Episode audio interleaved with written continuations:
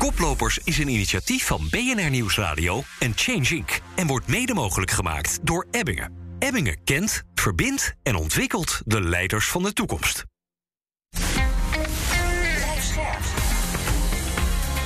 BNR Nieuwsradio. Koplopers. Donatello Piras en Werner Schouten. Dit is Koplopers, het programma over duurzame innovaties... waarvan jij op de hoogte moet zijn. Gemaakt in samenwerking met ChangeIc. Ik ben Donatello Piras en samen met klimaatexpert Werner Schouten... gaan we geen enkele duurzame uitdaging uit de weg. En wil je iedere week een update als er weer een nieuwe Koplopers voor jou klaarstaat? En natuurlijk wil je dat, abonneer je dan gratis op onze podcast... in jouw favoriete podcast-app. Vandaag in Koplopers praten we over internationaal reizen per trein. Een duurzamere optie dan het vliegtuig. Maar heeft dit vervoers ook de toekomst. Pak nu door met internationaal treinverkeer als alternatief voor vliegen qua tijd en qua kosten, zegt Wim van der Kamp, afgelopen jaar ambassadeur van de European Year of Rail. Het ontbreekt bij veel bedrijven aan harde doelstellingen en een duidelijk reisbeleid. Uh, iedereen is het erover eens, zelfs onze luchtvaartadepten, dat de trein een schoon uh, vervoermiddel is. Als jij wegwijs wil worden in een buitenlands uh, systeem voor het boeken van treinkaartjes, nou echt veel plezier, dat is echt een studie. Ja, daar gaan we het natuurlijk allemaal over hebben tijdens deze editie van Koploos. Maar we gaan eerst naar het nieuws, Werner. Ja, ik ben goed gemutst aan de week begonnen, dus ik heb positief klimaatnieuws meegenomen. We beginnen namelijk eindelijk een beetje pit te krijgen in het Nederlands klimaatbeleid. Van oudsher was ons klimaatbeleid altijd een beetje ja, van vrijwilligheid en vrijblijvendheid aan elkaar hangend. Akkoordje hier, convenantje daar, weinig verplichtingen. Maar minister Jet is echt goed aan de slag. We hebben verplichtingen voor zonnepanelen op nieuwe bedrijfsgebouwen. Uh, CV-ketels mogen niet meer verkocht worden. Dus ik vind dat echt een kentering. En ik zou zeggen, laten we daar alsjeblieft mee doorgaan. Heel goed, heel goed. Nou ken ik jou goed, Werder. Het is niet alles goud wat er blinkt, hè? Nee, dat klopt. Er is altijd een kanttekening te plaatsen. En ook afgelopen week weer, iedereen heeft het gezien. 220 miljoen euro gaat er naar, vanuit de overheid naar nieuwe aandelen KLM. En dat snap ik dan weer niet zo heel erg. Want we komen juist uit een tijd dat er net meer dan 2 miljard moest worden gesneden in klimaat, innovatie en stikstoffondsen. Dus ik kon die niet echt goed plaatsen. Nee, misschien zou het zo kunnen zijn, want ik kijk daar dan iets positiever naar. Kijk, de staat heeft dan ook wel, de minister in dit geval, zeggenschap over de koers in de toekomst van KLM. En kunnen bijsturen, want anders staat die Tweede Kamer te schreeuwen voor niets. Dus ja, ik, ik, zou het niet ook kunnen helpen om bijvoorbeeld internationaal treinreizen te kunnen stimuleren op de korte afstand? Nou, dat is altijd wel het dilemma. Wie weet dat we daarmee wel uh, de treinen kunnen stimuleren. Dat zou natuurlijk fantastisch zijn. Ja, en daar gaan we het over hebben, want bij ons in de studio is Mea Westerbeek, teamlead duurzaam ondernemen en programmamanager fossielvrij ondernemen bij de NS. Welkom Mea. Dankjewel. Ja, de trein, daar gaan we het over hebben. Een vervoermiddel van de vorige eeuw. Ja, sommigen zeggen dan, ja, is deze manier van reizen dan niet achterhaald? Maar toch hebben we het er allemaal over, juist met het oog op die toekomst. Hoe zit dat? Zeker, zeker. Ja, het is natuurlijk een uh, heel duurzame manier van uh, reizen. En het is ook heel comfortabel, uh, gezellig. Uh, je kan je laptopje openklappen, lekker werken in de trein. Uh, je kan ook lekker een spelletje spelen in de trein. Dus het ja. is een hele fijne manier van reizen. Ja, en dat weten natuurlijk de treinadepten maar altijd goed. Maar tegelijkertijd, en Werner zei het net al... er wordt vanuit de overheid 220 miljoen euro geïnvesteerd in de luchtvaart. En tegelijkertijd het OV, ja, daar, daar wordt afgeschaald. Hè. Daar wordt misschien tot wel 30% afgeschaald. Moeten jullie niet wat meer lobbyen voor, voor de branche, zeg maar? Nou, er gebeuren ook goede dingen. Ook in Europa zie je dat er veel aandacht is voor uh, internationaal uh, en gewoon uh, treinreizen. Um, maar er kan altijd nog wel uh, wat meer uh, bij. En ja. daarover zijn we ook in, uh, goed in gesprek met de INW. Ja, we hebben het natuurlijk vandaag over internationaal treinverkeer. Vooral op de korte afstand, onder de 750 kilometer, is dat aantrekkelijk. Nou vliegen er vanaf onze luchthaven jaarlijks 23 miljoen passagiers naar bestemmingen onder de 750 kilometer. Ik heb het over Parijs, Frankfurt, Londen, Manchester, Kopenhagen, München. Het is een enorme markt waar natuurlijk ook de NS kan concurreren. Wat gaan jullie doen om dat enorme marktpotentieel aan te boren en de mensen uit dat vliegtuig in die trein te krijgen? Nou, wij maken het steeds uh, aantrekkelijker. Uh, gelukkig weten steeds meer mensen die treinreis uh, naar Parijs, naar Londen, ook naar Duitsland te vinden. Ja, merken jullie dat? Ja, we zien het echt. we zien dat er steeds meer mensen de trein, ook internationaal, ook voor de verre de afstanden wat verder weg weten te vinden. Ook nachttreinen. Hè. Er zijn steeds meer nachttreinen bijgekomen de afgelopen jaar. En daar zie je dat het gewoon hartstikke goed Maar dat is dan gaat. de organische groei. En wat doen jullie eraan om, om ze inderdaad uit dat vliegtuig te krijgen in die trein? Nou, wat, waar we hard mee bezig zijn, is eh, bijvoorbeeld de treintickets makkelijker te maken om die te boeken.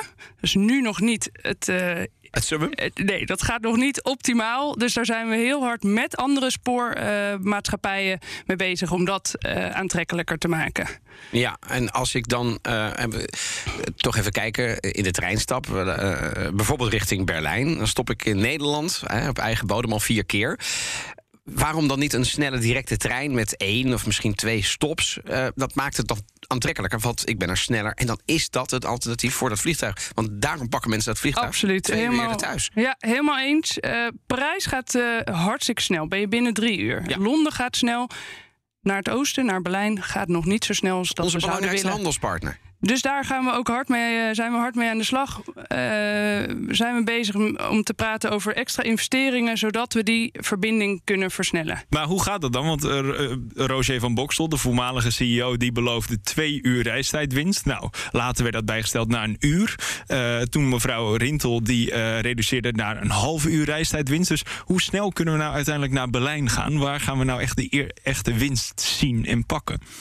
Nou, daar zijn we nog over in gesprek. Eh, er zijn natuurlijk heel veel stops die we nu maken. En daar zijn we ook in gesprek van ja, waar moeten we nog steeds stoppen? Welke kunnen er minder? Maar dat is natuurlijk gevoelig. Hè? Waar men nu kan stoppen, wil men niet dat de mensen die daar wonen, willen ze natuurlijk niet dat je daar eh, dat gaat overslaan.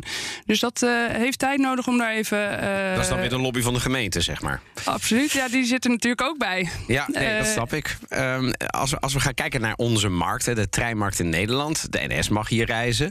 Ehm, wa- wat je ziet in bijvoorbeeld Italië, daar hebben ze het wel geliberaliseerd de afgelopen tien jaar. Daar zijn ook prijzen gedaald. Aantal treinreizigers is daar toegenomen. Als je gaat kijken naar bijvoorbeeld de track Milaan-Rome, dat is natuurlijk binnenland, maar dat is bij ons vergelijkbaar met, hè, dan zit je bij ons wel in het buitenland. Iedere tien minuten gaat er nu een trein tussen. Kortom, eh, luchtvaart is niet meer rendabel. Trein pakt iedereen.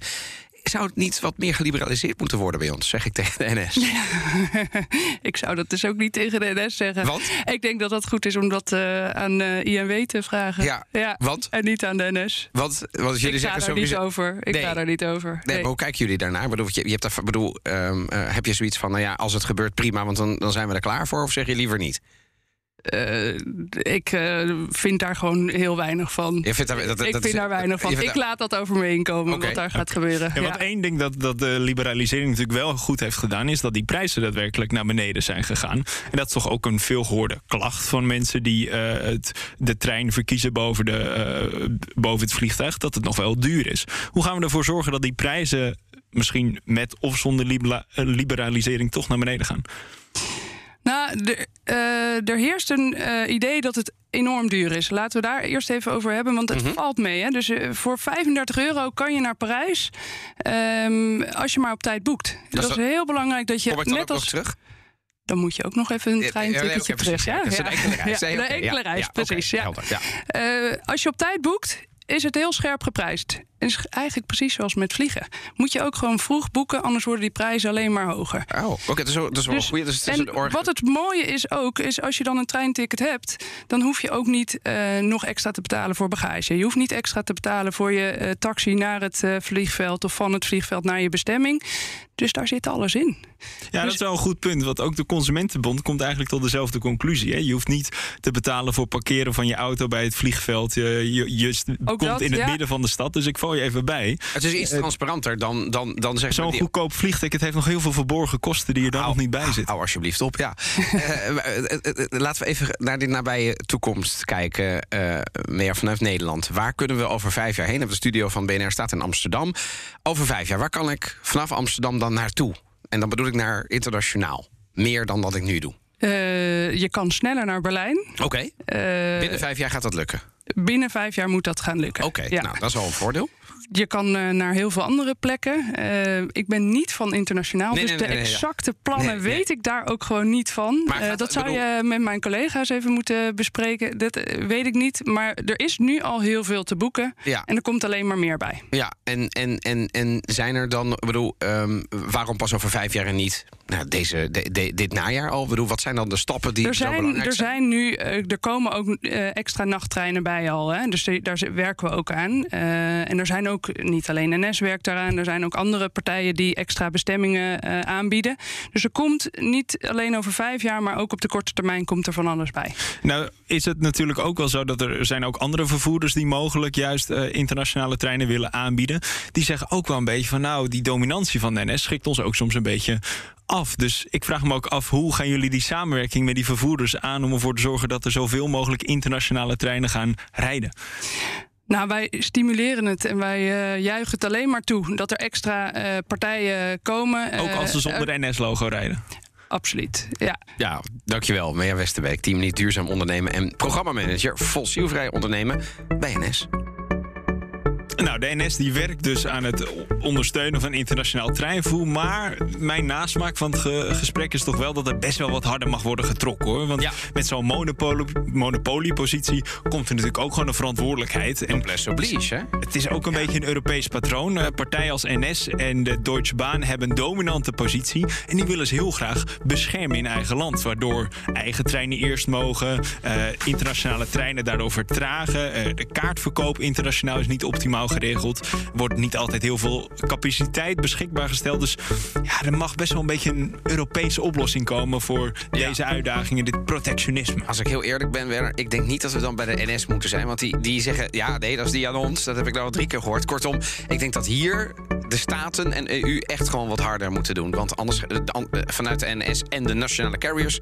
daar gaat het eh, niet van komen, helaas. Nog even dit. De oorlog in Oekraïne die legde natuurlijk onze afhankelijkheid van Russisch gas pijnlijk bloot. Enorm. Maar ook die inflatie giert de pan uit... en de rentes op de kapitaalmarkt stijgen. Dat zorgt voor een probleem bij de projectontwikkelaars... namelijk hogere financieringslasten.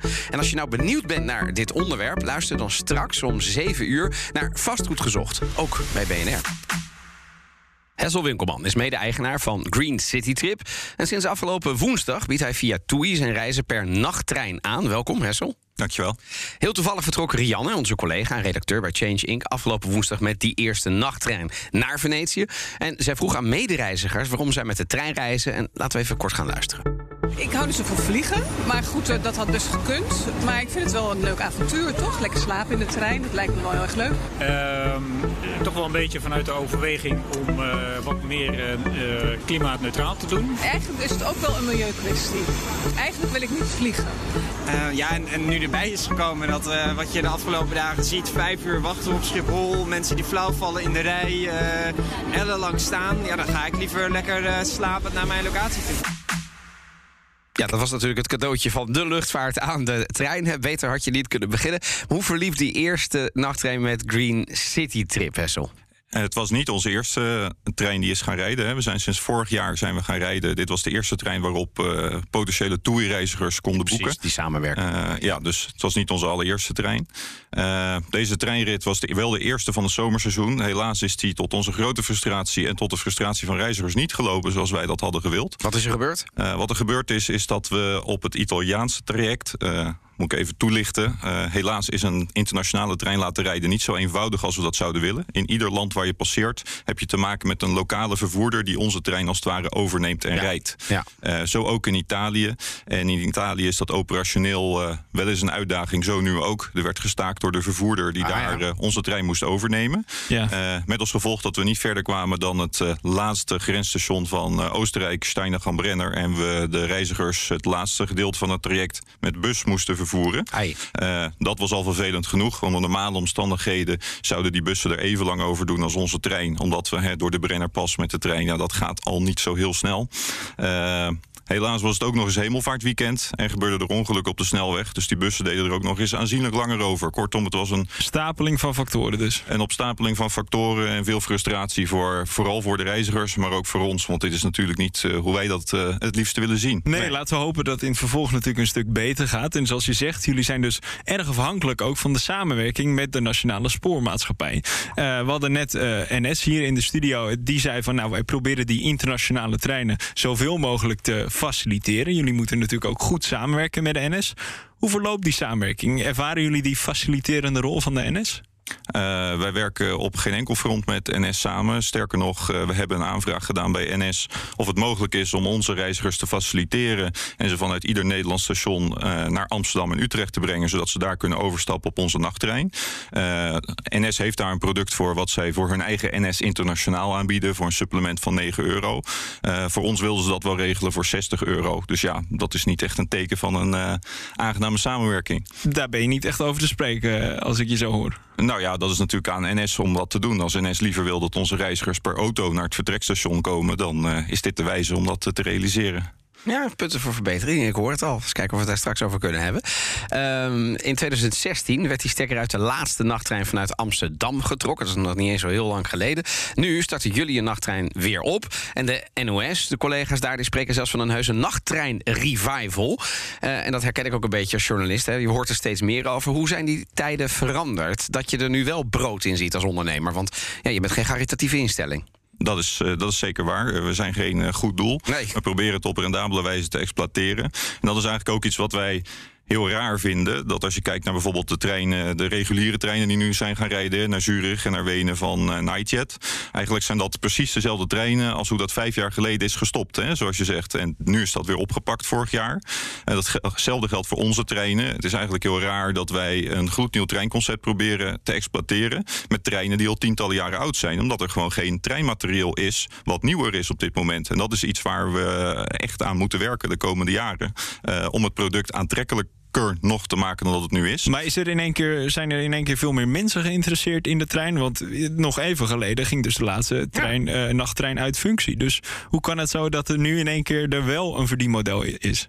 Nou ja, het verdienmodel hangt er sterk van af hoe je het boekbaar maakt. Hè?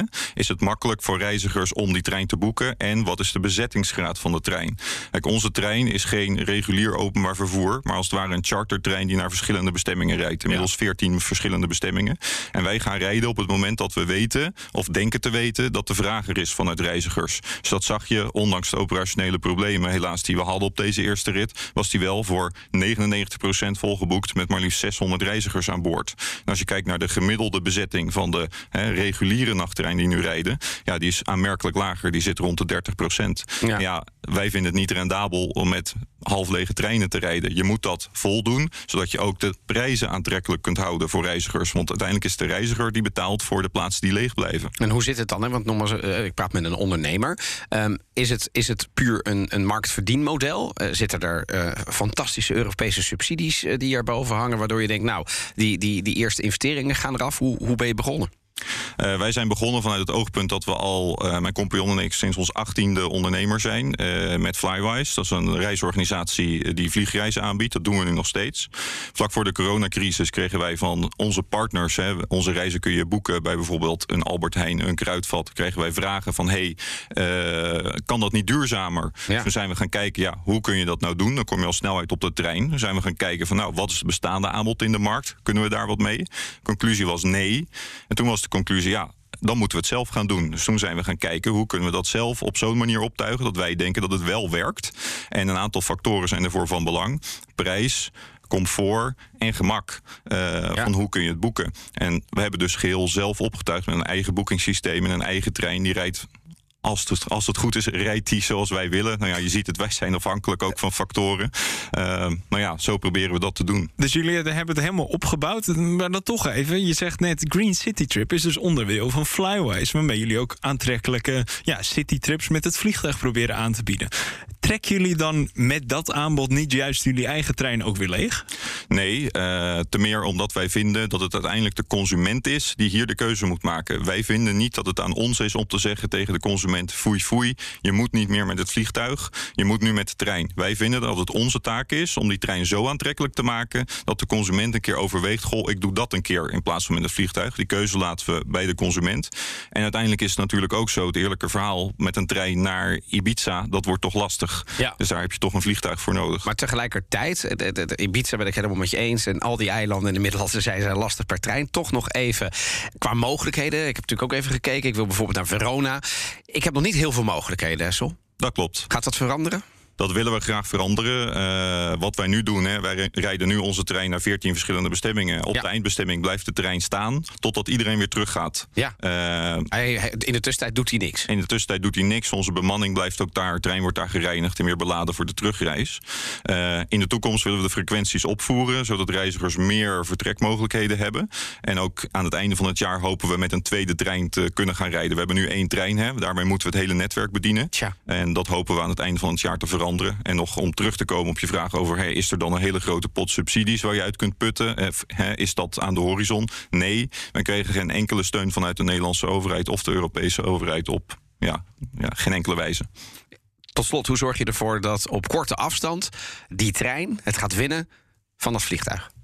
Nou ja, wat daar toch voor nodig is, is nog meer dan wat we nu doen, uh, vinden wij. Uh, hoe wij het nu doen is, aldoende leert men. We beginnen ermee, kijken hoe reizigers reageren. En sommige aspecten kun je wat mee, de feedback die komt, en andere ook weer niet. Wat ik zeg, een nieuwe trein, die heb je niet van vandaag op morgen. Dat duurt wat langer.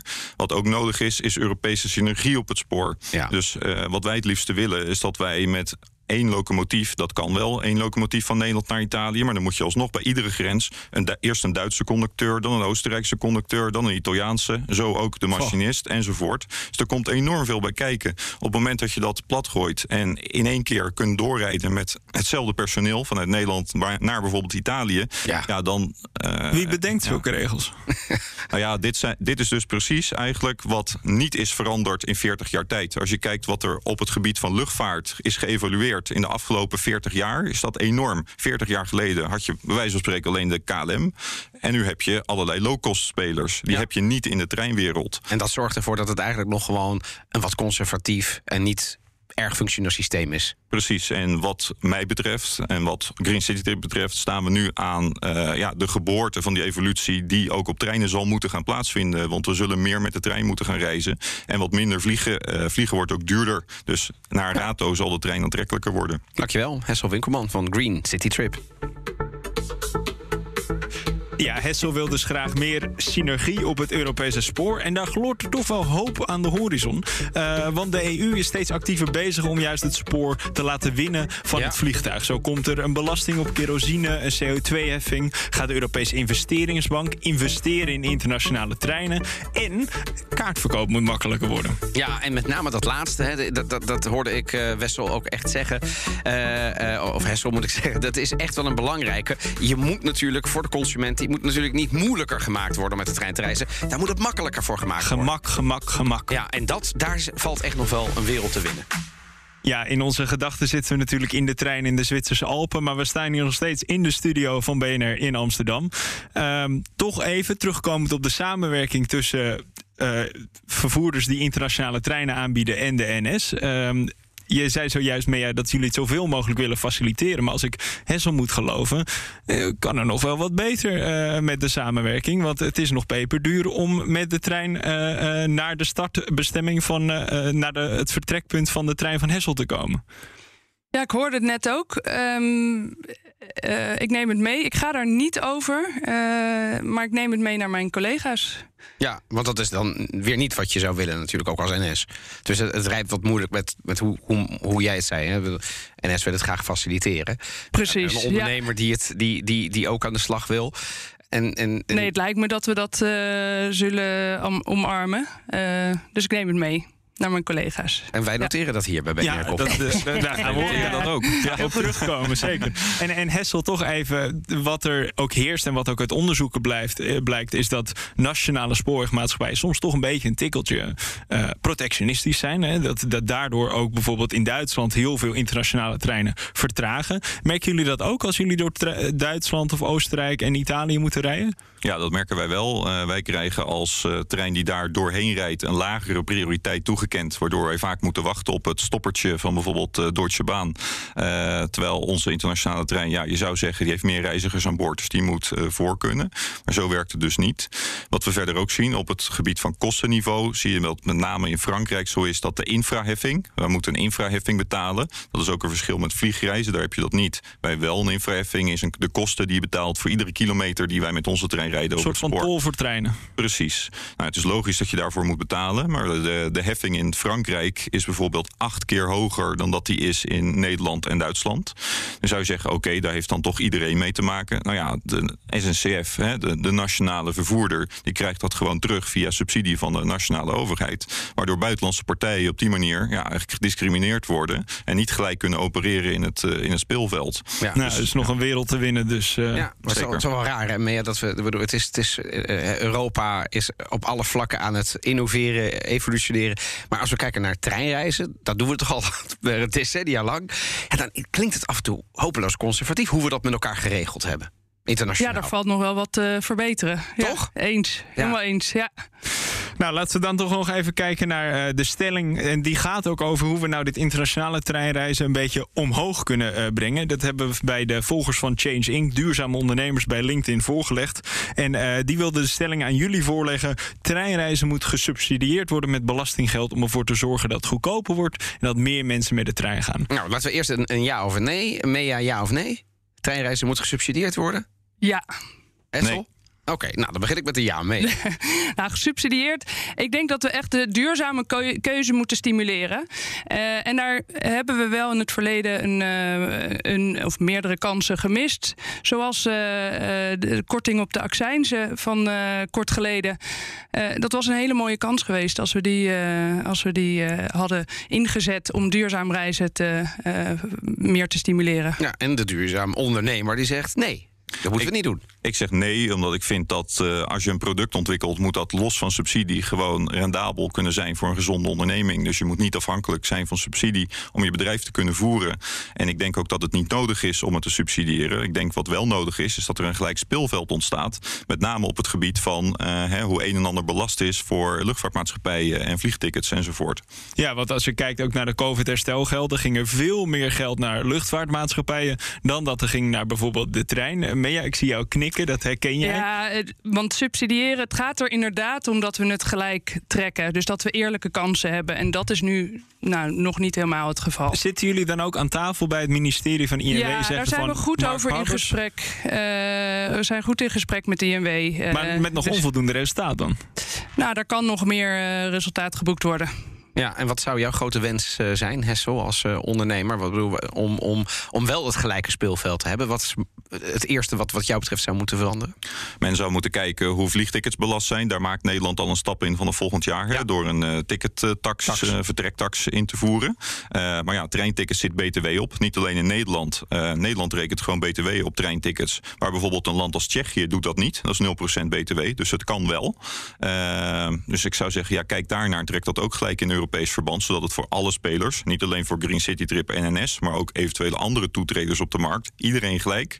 Waardoor je een concurrerend product kunt aanbieden. En dan krijg je meer mensen die de trein gaan instappen. Dat laten we doen. Dankjewel. Hessel Winkelman, mede-eigenaar van Green City Trip... en Mea Westerbeek, teamleader Duurzaam Ondernemen bij NS. Dit was de podcast van Koplopers van deze week. En volgende week maandag om half vier staat er weer een hele verse voor je klaar. Bedankt voor het luisteren.